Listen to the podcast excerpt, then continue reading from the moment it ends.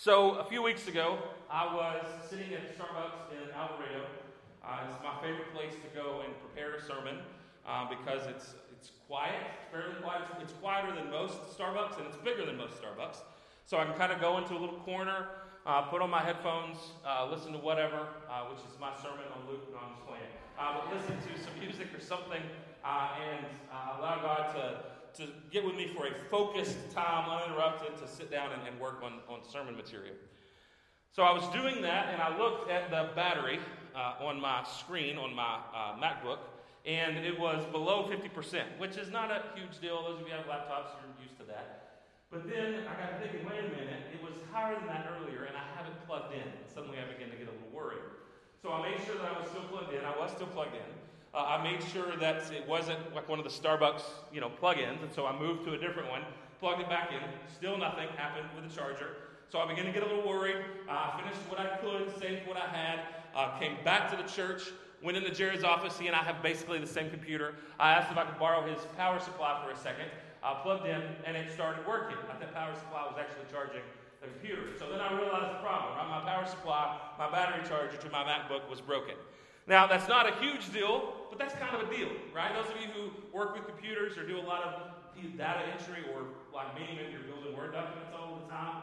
Most of what I do, like during the week, takes place with the aid of a computer, whether it's writing a sermon, putting together a Bible study for Wednesday night, uh, you know, doing our social media stuff, managing our website, all the different things that we do uh, to planning future events, everything, calendar, email, all of that takes place because I have the computer working. So when I realized that it wasn't working uh, and that it wasn't charging, I knew I had to do something about it immediately because if I didn't, my computer would be rendered useless. And nobody wants a useless computer that costs a bunch of money. And so I immediately went to, or I called them first to make sure they had it, uh, the Apple Store uh, in University in Fort Worth made sure they had what I needed, went and got it. They were really quick about it. They actually had it ready before I got there, which was awesome. Very unlike them to be so quick. Uh, but they made it happen quickly, got back, everything was fine. But if you've ever been in that situation, you know if you have anything that you have, like stuff on it that you need, especially electronic, you start to get worried when it's about to crash or when it's about to die or when, you're, when part of it stops working and suddenly you're left without that thing that's been such a usual part of your life.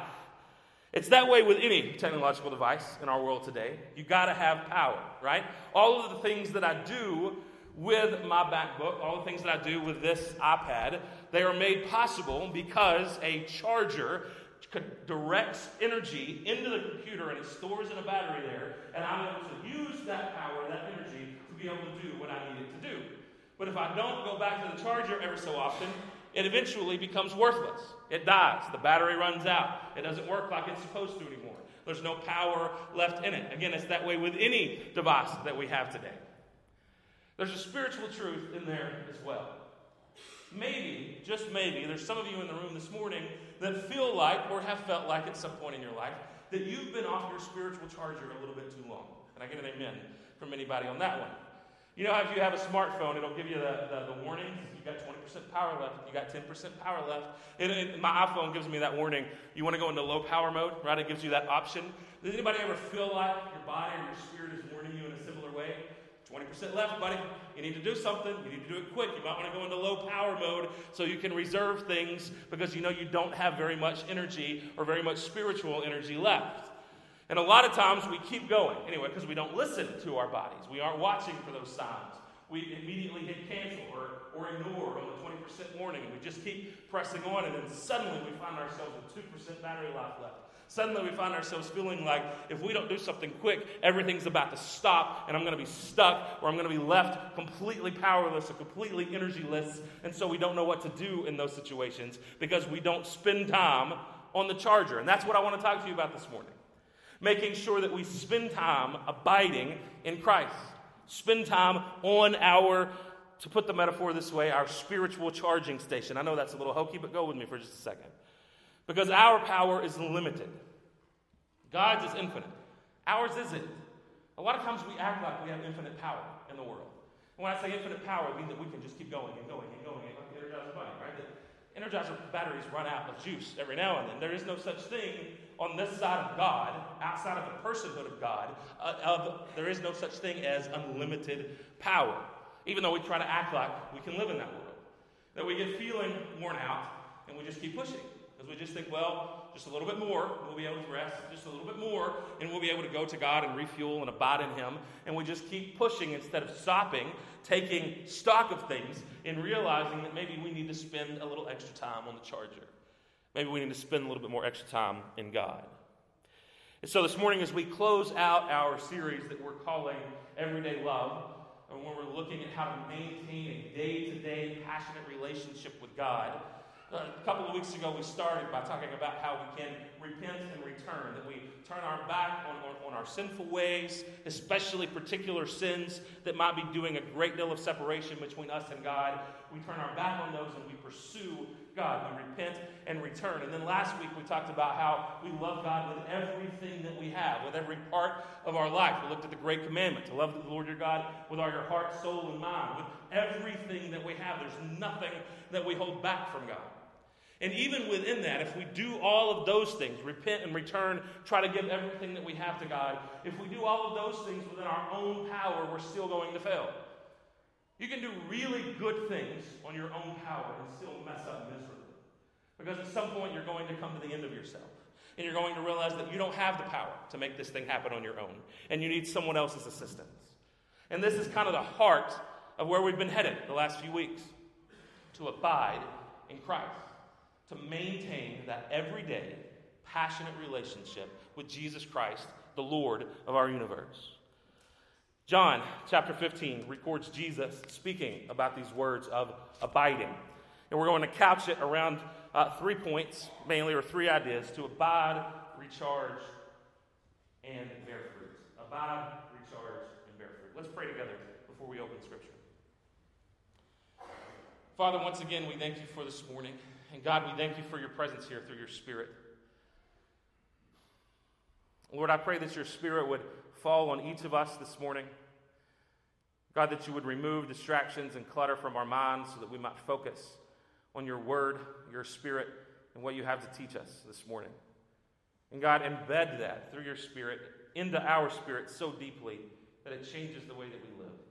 I pray that in Jesus' name. Amen. Again, John chapter 15, starting in verse 1. This is Jesus speaking. I am the true vine, and my Father is the vine dresser. Every branch in me that does not bear fruit, he takes away. And every branch that does bear fruit, he prunes, that it may bear more fruit. Already you are clean because of the word that I have spoken to you. Abide in me, and I in you. As the branch cannot bear fruit by itself unless it abides in the vine, neither can you unless you abide in me. I am the vine, you are the branches. Whoever abides in me and I in him, he it is that bears much fruit. For apart from me, you can do nothing. If anyone does not abide in me, he is thrown away like a branch and withers, and the branches are gathered, thrown into the fire, and burned. If you abide in me, and my words abide in you, ask whatever you wish, and it will be done for you. By this my Father is glorified, that you bear much fruit and so prove to be my disciples. As the Father has loved me, so I have loved you. Abide in my love. If you keep my commandments, you will abide in my love, just as I have kept my Father's commandments and abide in his love. These things I have spoken to you, that my joy may be in you and that your joy may be full. Jesus speaks these words to his disciples, his followers, not very long before he is crucified. We have the words of comfort in John 14 of him telling them that a comforter, the Holy Spirit, is coming after him in his stead to care for them after he is physically removed from their presence. It's kind of continuing the thought here in John 15. He knows that his physical removal from their presence is imminent. He's about to be crucified, resurrected, go, go ascend into heaven, and after that happens, physically they are going to be without him. And so he is giving them already a charge on how to abide in him despite the lack of his physical presence. A charge that continues on in our world today. That we don't have the physical Jesus with us, but through his spirit, we can continue to abide in him just as Jesus calls us to in this passage. Jesus begins by calling himself the true vine, one of the many I am statements in the Gospel of John. Now, this language, this metaphor of the vine, it's not new to Scripture. It's not new to the Jewish world. Uh, in the Old Testament, the Jews, Israel itself, was often referred to as a vine. But it was usually referred to, Psalm 80 is an example, it is usually referred to as a vine that doesn't bear proper fruit, as a vine that, that, is, that is in danger of being cut off and thrown into the fire in much of the prophetic material. And so Jesus comes in and he says, unlike Israel, unlike humanity as a whole, I am the true vine. He adds that qualifier onto it. I'm the true vine, the actual direct connection with God and all that flows from him. Jesus is showing himself to be that individual, that connection that all of us have with the God of the universe. In verse 14, or in chapter 14, Jesus says in another I am statement, I am the way, the truth, and the life. And so, the way for us, the only way to truly live is to remain connected to Jesus, to remain connected to this vine. And so, if Jesus is the vine, the source of life, the connection to God, we are the branches, Jesus says. In the abiding that he talks about, if we abide in him, he will abide in us. That is a conditional statement that Jesus repeats over and over again in these 11 verses. If you abide in me, I will abide in you, just like I abide in the Father and he abides in me. But it's again, it's conditional. There's an if there. It's not as if God is saying, I really don't want to abide with you, or Jesus is, or I will abide with you if you make me. No, he is offering this to us freely and wants to abide in us. But in order for us to live in that relationship, we must choose to abide in him. So, what does that word mean, abide? That's not a word we use ton in our culture. That idea of abiding. To abide essentially means to consistently surround yourself with the presence of Christ through his Holy Spirit. To consistently, to make it a habitual practice, spend time in the presence of the Lord. Surrounding yourself with Christ's presence living in obedience to his words and commands, just as Jesus spoke. If you love me, you will obey my commands. Actually, making time in our days, time in our world to spend time in the presence of God through Jesus Christ. This is our choice as the vines, as the branches of the vines, that we choose to abide in him, which gives life. Because if not, if we don't choose to abide, eventually we run out of energy. Eventually, we come again to the end of ourselves, and we realize at the end of ourselves that we are powerless in ourselves. And we wither away, as Jesus would put the metaphor. We are cut off, wither away, and are thrown into the fire. This is what happens with dead vines. Vine branches aren't strong enough to build anything. As a matter of fact, even a peg made from vines wouldn't be strong enough to hang something on. The only thing that a dead vine was good for was, again, to fuel a fire. That's it. A dead vine certainly can't produce fruit on its own. That means that any fruit we produce, any spiritual fruit we produce apart from a relationship with God, all on our own, is just a lie. It's not really fruit, it just appears that way. To put it another way, some of you may be familiar with this idea. Any fruit we produce apart from Jesus is purely decorative. Just like that plastic fruit on your grandmother's table, you know what I'm talking about? You know those grapes that you probably popped in your mouth when you were a little kid? I did that once, found out they weren't, they were a little more chewy than normal grapes. And they certainly didn't bring any flavor or sustenance or anything else that grapes are supposed to do. You know, when I, when I consider the state of church in America in 2018, I sometimes wonder if we're not a lot like that fake fruit sitting on a table. That everything from the outside looks good. Because that's the whole point of a fake fruit, right? To give the appearance of a bountiful table, of a bountiful home feast. Give the, give the appearance that you will be well fed here. To give the appearance that this is a home that produces. To give the appearance of, of, of, of, just being calm. You know, anytime, you know how it is to be in grandma's house and, and the comfort that comes over you. To give that appearance of being warm and welcoming. But if you start getting closer, you begin to realize that a lot of that is plastic. You begin to realize that a lot of that in the Christian world is posing. We want to appear to bear fruit, but actually bearing fruit, that takes work, like we'll talk about here in a minute. Because if you get close enough, you might realize there's a little scratch that shows the styrofoam that makes that fruit. You know what I'm talking about, right? Like on the bananas, if you put a little scratch in it, you can see the white shining forward that says, hey, I'm fake. I sometimes wonder if when the world looks at us, they see the same thing. Well, we, we, we want to be fruitful. We want to appear fruitful, but we're so busy in our own. We're so busy doing our own thing apart from God that we produce some awfully good looking fruit that does nothing to satisfy. I wonder sometimes if that's where we are in the world as Christians today. But as the vines, again, we can choose to bear, to bear proper fruit. We can choose to be in the presence of God. Because we, He is the vine, we are the branches, and God the Father is the vine dresser. Now, the Greek word there is not a huge important word, but it's basically the word for farmer. So I know a lot of people in this part of the world can identify. I grew up in cotton farms.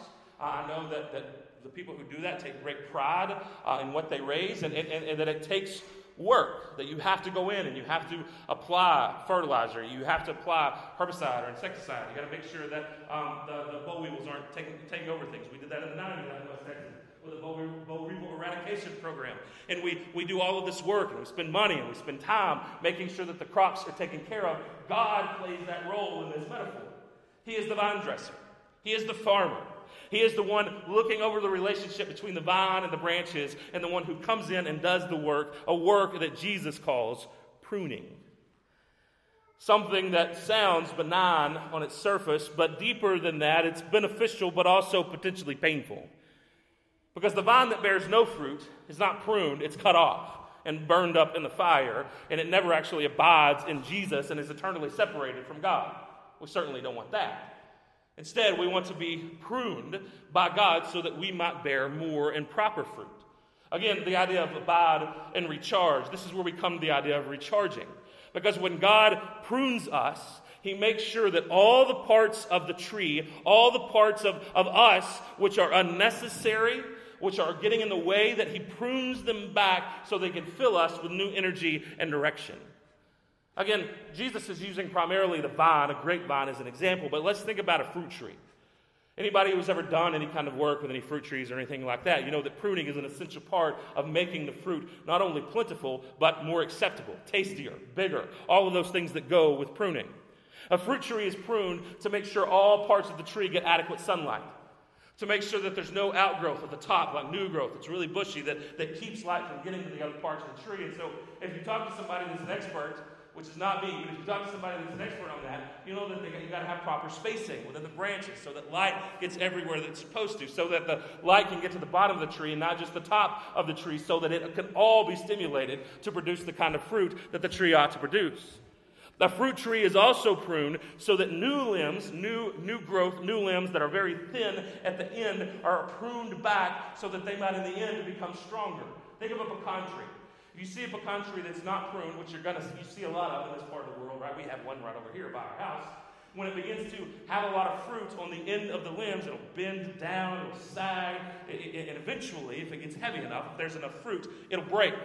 Sometimes God prunes back like He does with the sunlight. God prunes us back so that sunlight can get to the whole part. God prunes us back spiritually so that we don't forget about certain elements of our life and just focus on some of the others. Don't just focus on the new stuff. Don't just focus on the fun stuff. But God gets to every part of our life and prunes us back and reminds us of those things we might be ignoring or forgetting.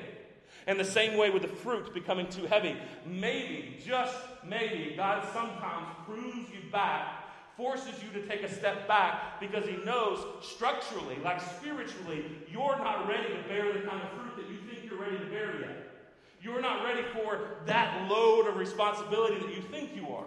Now, you might be fully confident in yourself that you can go out there and bear this huge bushel of fruit, but what happens if you go out there and you try to do that and you bend and you bend and you bend because you're just not strong enough yet, and eventually you break? At that point, you're cut off and you're thrown into the fire. That's not what anybody wants, right? If you're being pruned by God, it might be painful, but it is being beneficial. It might cause you to step back. It might cause you to say, I need to work more before I'm ready for this level of responsibility. I need to take care of myself before I extend myself into this ministry or into this, uh, into this certain area of life. I need to make sure that God is working on me and making sure that I'm strong as well. So a fruit tree is pruned to make sure the energy of the tree. There's I, have read a lot of stuff online. I don't know half of it. Things about hormones. I didn't know trees had hormones. blew my mind, but evidently they do. And there's a lot that happens where if you prune, it allows the correct the hormones to stay in the right balance for growth to happen all over the tree instead of just in the new growth. And God is pruning us back to make sure that certain elements, certain parts of our life don't get left out. Now, pruning, again, what I'm talking about is cutting off limbs, is cutting back growth. That doesn't sound fun, does it? That doesn't sound enjoyable. I don't even like clipping my fingernails. Even that's a little painful. Can't imagine cutting back that much of myself, but this is what Jesus is suggesting God, the vine dresser, the farmer, does. Is sometimes he allows pain in our life so that it might be for our betterment in the long run. The momentary pain of pruning shields us from the lasting pain of separation from God.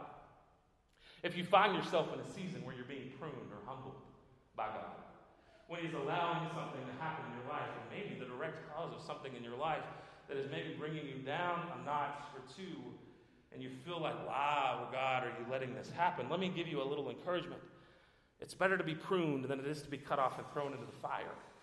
It's better to be loved by God who is willing to love toughly than it is to remove yourself from the love of God. You do this with your children sometimes. Uh, if you want them to be prepared for life, you make certain things difficult. You don't always help them the way that they want to be helped. You allow them to suffer a little, not a bunch. You allow them to suffer a little so that in the end they might be made stronger. God sometimes does the same with us. Abiding with God sometimes means abiding through pain pain that comes from circumstance, pain that comes from others around you, pain that comes again directly from God that He uses sometimes for our benefit. it's just like the momentary pain, momentary yet very intense pain that you feel when you have an open gash on your person and you put alcohol on it. You, you want to heal the cut, right? You want to make sure that it doesn't get overly infected. And so you inflict pain upon yourself so that you may protect yourself from pain down the road. God spiritually does the same thing to us as well. Or let's talk in a less physical idea. You know that, that the conversations you sometimes have to have with people that you never want to have, the DTR conversations to find the relationship. Guys, you know what I'm talking about? You know, when, when someone says, I need to talk or we need to talk, nobody likes that lead in to any conversation. I don't know any pleasant conversation in my life that has ever started with, we need to talk. Hey, I want to give you a million dollars. That never happens, right? Never happened to me anyway. If it's happened to you, God bless you. But usually that means that something is amiss and we need to get on the same page, brother. You know, we need to sit down and we need to work through this. We need to talk. Now, I kind of jokingly said that nothing good has ever come of those, but Actually, a lot of good has come from those conversations in my life. Because those, those difficult conversations have sometimes been the most important part of, of, of God acting healing in my life, or God bringing healing in a relationship. Those difficult conversations. And so, just like you have to have those conversations sometimes, as painful and as difficult as they may be, God sometimes comes and allows or inflicts pain into our life so that He might use that to bring us to abide in Him and in the end bear much fruit. We abide and we recharge when we spend time with God. And finally, the result of all of that is we bear fruit. Pruning allows us to bear more and better fruit. An adequately pruned tree will be smaller, but it will also produce larger, sweeter, and better fruit, more fruit. In other words, a pruned tree is a more efficient tree. A pruned Christian is a more efficient Christian. We're not going 500,000 different directions on our own power. We are living in directly the sweet spot where God wants us according to His power and not our own. And if we live within God's power and He produces the fruit of love and joy and peace and all of the different fruits of the Spirit, if He produces the fruit of, of witnessing and obedience and being a light to the, to, the, to the world, being the salt and light to the world that is in need of both things, if He does that within us, we bear that fruit. We live in the purpose for which God created us. And when we do that, as John or as Jesus says in verse 11, these things I have spoken to you, that my joy may be in you and that your joy may be full. A tool is most effective when you use it for what it's designed for, right? Like if you need, if you have toast and you want to spread some butter on it, you use a butter knife, right? But you don't use that butter knife to cut up steak. Am I right? You're going to get frustrated if you do. If you take the steak knife and you use it to put butter on your toast, you're going to scratch up the toast and it's going to be all gnarled and your kid isn't going to eat it. Trust me. I know, right? You know too. You use the tool for what it's created for. And, and us in the same way. God created us, as we talked about last week, the great commandment to love God and to love people, to love Him with everything that we are, and to love our neighbors as ourselves, to make disciples of all nations, teaching them everything that God has taught us. This is what God has called us to do, and when we live in that purpose, when we love God with everything that we have, we abide in God and spend time with Him, and He uses us, the vine dresser prunes us in such a way that we, through our connection with the vine, are able to produce adequate, good fruit that makes a difference in the world. That brings us the fruit of joy in the end. Joy is the fruit of abiding obedience. Anybody who's ever farmed any kind of food crop you, you, you taste it, don't you, before you just sell it away? You know, I'm not maybe large scale if you're doing it for some corporation or something, you might not, but if you've ever grown something at home, even if you sell it, you keep some for yourself. For Those even even cattle ranchers out there, uh, you might sell a lot of your cattle away, but you're probably going to have one cow that you slaughter for yourself and that you keep in the freezer. You're going to partake of your own fruit. That's something that we often and I say this from personal experience, that we often fail to do in the Christian world, is that we produce fruit left and right, sometimes on our own power, hopefully with God's power in the end. And, and we're looking to produce fruit for the betterment of our church. We're looking to produce fruit so that we can share that and benefit the people that we work with. We're looking to produce fruit so that we can, we can be the father or the mother or the husband or wife that we need to be so that we can serve those around us at home. We're looking to produce fruit so that we can be, uh, you know, a change agent in the world and make a difference in our society for the better. We're looking to produce fruit to help a friend who is in need or, or to minister to someone who has struggled with the same kind of struggle that we have. We're, we're looking to produce fruit for all of those things, and then we don't ever stop and taste the fruit. Uh, we don't ever stop and actually enjoy what God is doing in us. We don't abide in the God who is using us to produce fruit. We just give it all away, right? I'm, I'm for everybody else's purpose. I'm not going to stop and actually enjoy what God is doing in my life. The fruit of joy is the, is the part of the fruit, the part of the crop that the farmer keeps for himself and gets to enjoy. And that's what all of us can do as well. Stop just worrying about production.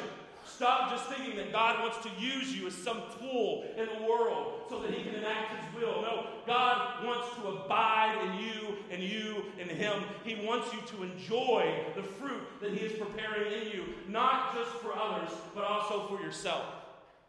Again, I wonder sometimes how we look to the rest of the world if we're going around producing fruit and saying, Man, you should have this fruit. It's awesome. It's life changing. And they look at us and they say, How does it taste? We say, I don't have any idea. I'm going to stop and take the time to taste this fruit. This Jesus is the most amazing thing in the world. I wish I could tell you that he was awesome to spend time with him, but I don't ever spend time with him. But you should.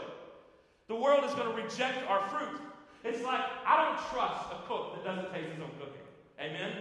I don't trust someone that works in the kitchen and does all of this and says, You should taste this steak. It's the best steak ever. Oh, yeah? What does it taste like? Steak, I guess. I don't know. I haven't ever tasted it. I don't trust somebody in that position. And the world is going to look at us and they're going to hear us saying all these awesome things about Jesus Christ, while in the end, we are shipping out all the fruit. We're exporting everything and we're not taking time to enjoy anything. And they're going to say, is it really as good as you think it is? As you say it is? You're not even living enjoyment of it yourself. Why in the world would I taste it? If we are going to produce and share the fruit that Jesus is putting within us, it's going to happen first because we are abiding in Him. We are spending time in Him. And we are enjoying the fruit of our own relationship with Him we're not doing that, we might as well stop everything else. Abide in Jesus Christ. Abide, recharge, and bear fruit. Abide, again, that means to consistently spend time in the presence of the Lord. This is one of those things we can't, it's easy to make it too hard. Abide means to abide. Like just Jesus says what he means. Spend time with him. Uh, there's no big secret there. It's something that we encourage you to do often, and I encourage myself to do often. We often fail at To make time and spend time with the Lord of the universe, the one who gave himself for you. To take the time to abide in his presence. Be a student of Scripture. Read it devotionally. Read it with family. Do things like we're doing through our Home Connection Center to abide together as a family or with those that you love. Memorize scripture together. Pray without ceasing. Make, make set aside a daily time of prayer, but don't stop there. Allow it to become part of, of what you do. Uh, if, you're, if you're on your way to a meeting that you know is going to be difficult, be praying about that meeting. Be praying for the people that are in it. Uh, if you're on your way to deal with a salesperson and you're about to deal with a customer that you know just doesn't like you for whatever reason, pray for that individual as you're on your way. Pray for that appointment. Pray for an opportunity to share the love of Christ. If you're about to have one of those DTR, define the relationship talks with somebody and you know things could go south, pray about it before it happens. Even if it's just a few seconds before you walk through the doorway to have the conversation. Take a minute, even as things are happening around you, be willing to call on the name of Jesus to pray without ceasing. Jesus even says within this passage, and it's something that we often so cynically pass away, when he says, As the, If you abide in me and I abide in you, ask for whatever you wish, and it will be given to you. Now, our immediate response to that scripture, and I have taught it this way many times, but I'm beginning to rethink it. Our immediate response to that scripture is, well, remember, Jesus says, you got to pray this in my name. Now, we don't need to forget that. That's absolutely important pray in the name of Jesus. But what we usually mean when we say that is, I'm worried that God isn't going to answer my prayer or answer your prayer. And so let me get God off the hook for you. Let me make it a little easier on God and say that what he's really talking about is not the desires of your heart, but about your religious duty, about how you can share Christ with other people. He, he's not so worried about a little fight you had with your wife or your husband. That's not what he's, he's talking about. He's not so worried about a financial issue that you're having or a debt that you can't seem to get from under, out from under. He, he's talking about, you know, are you, are you spreading his word? And so if we pray that God would enable us to do that, that's what it means to pray in his name. And we can be so cynical that we don't, we stop thinking that God actually cares about his creation. That the vine doesn't care about the branches anymore. And the only thing he wants to do with the branches is to make sure that they give fruit to other people. Abiding in God means coming before God as a child. It means coming before Him and just laying it out, owning everything that you are, every desire of your heart, and offering that up to Him and saying, Daddy, I don't know what I need, but I trust you. Here's what's on my heart. Can you please do something? That's what it means to abide in Christ. You trust when He doesn't answer the way you want Him to. You trust anyway, but you lay it all out there and you abide in Him. Let me suggest a book for those of you who enjoy reading. I've been, I say reading, I've been listening to it. I'm more of an audiobook guy lately. It's been really helpful. Uh, but it's a book called The Praying Life. And in this book, the author, Paul Miller, I think is his name, I could be getting that wrong though, is, is a common name, and I usually forget common names, you have to forgive me. But A Praying Life is the name of it. And in this book, he talks about this very thing about how we are so cynical in our prayer lives that we've stopped like just conversing with God like children. That, that we've stopped telling Him, man, Lord, my spouse is driving me crazy. Can you, can you help me out with this? Or, or God, I, I can't seem to help my kid get over this issue. Can you, can you just help me out with this? Or, or Lord, this, this, this thing at work or at school, this homework, I can't seem to get past this one problem. As if God is so aloof and so uncaring that he's too busy. We think that a lot, don't we? Oh, God's got other things to do. I don't want to bother him with my homework that's struggling, that I'm, that's like crushing me. Students, I know you've been there, that it's math or it's English or whatever it is that's killing you, that you just get to the point where you're like, I'm stupid, I can't do this, and you get so down on yourself. And such so much of the Christian world has told you that's not a big deal to God. You need to be praying about other things. Hush those voices in your mind and realize that if it's a big deal to you, you need to take it to God. Amen? You need to abide in Him and be willing to let Him speak into every area, every single area of your life. Pray without ceasing. Abide recharge. Allow God to refuel your power supply, to cut away the parts that He needs to cut away, to prune as painful as it may be, so that He might make you stronger in the long run and then bear fruit. When you abide in Christ, the fruit will naturally come. He will use you exactly for what you're made to be, which is a creature who abides in Him, who enjoys the fruit of His presence, and who produces and shares that fruit with others. And then, again, one last encouragement enjoy the fruit, enjoy the presence of the Lord. Don't get so busy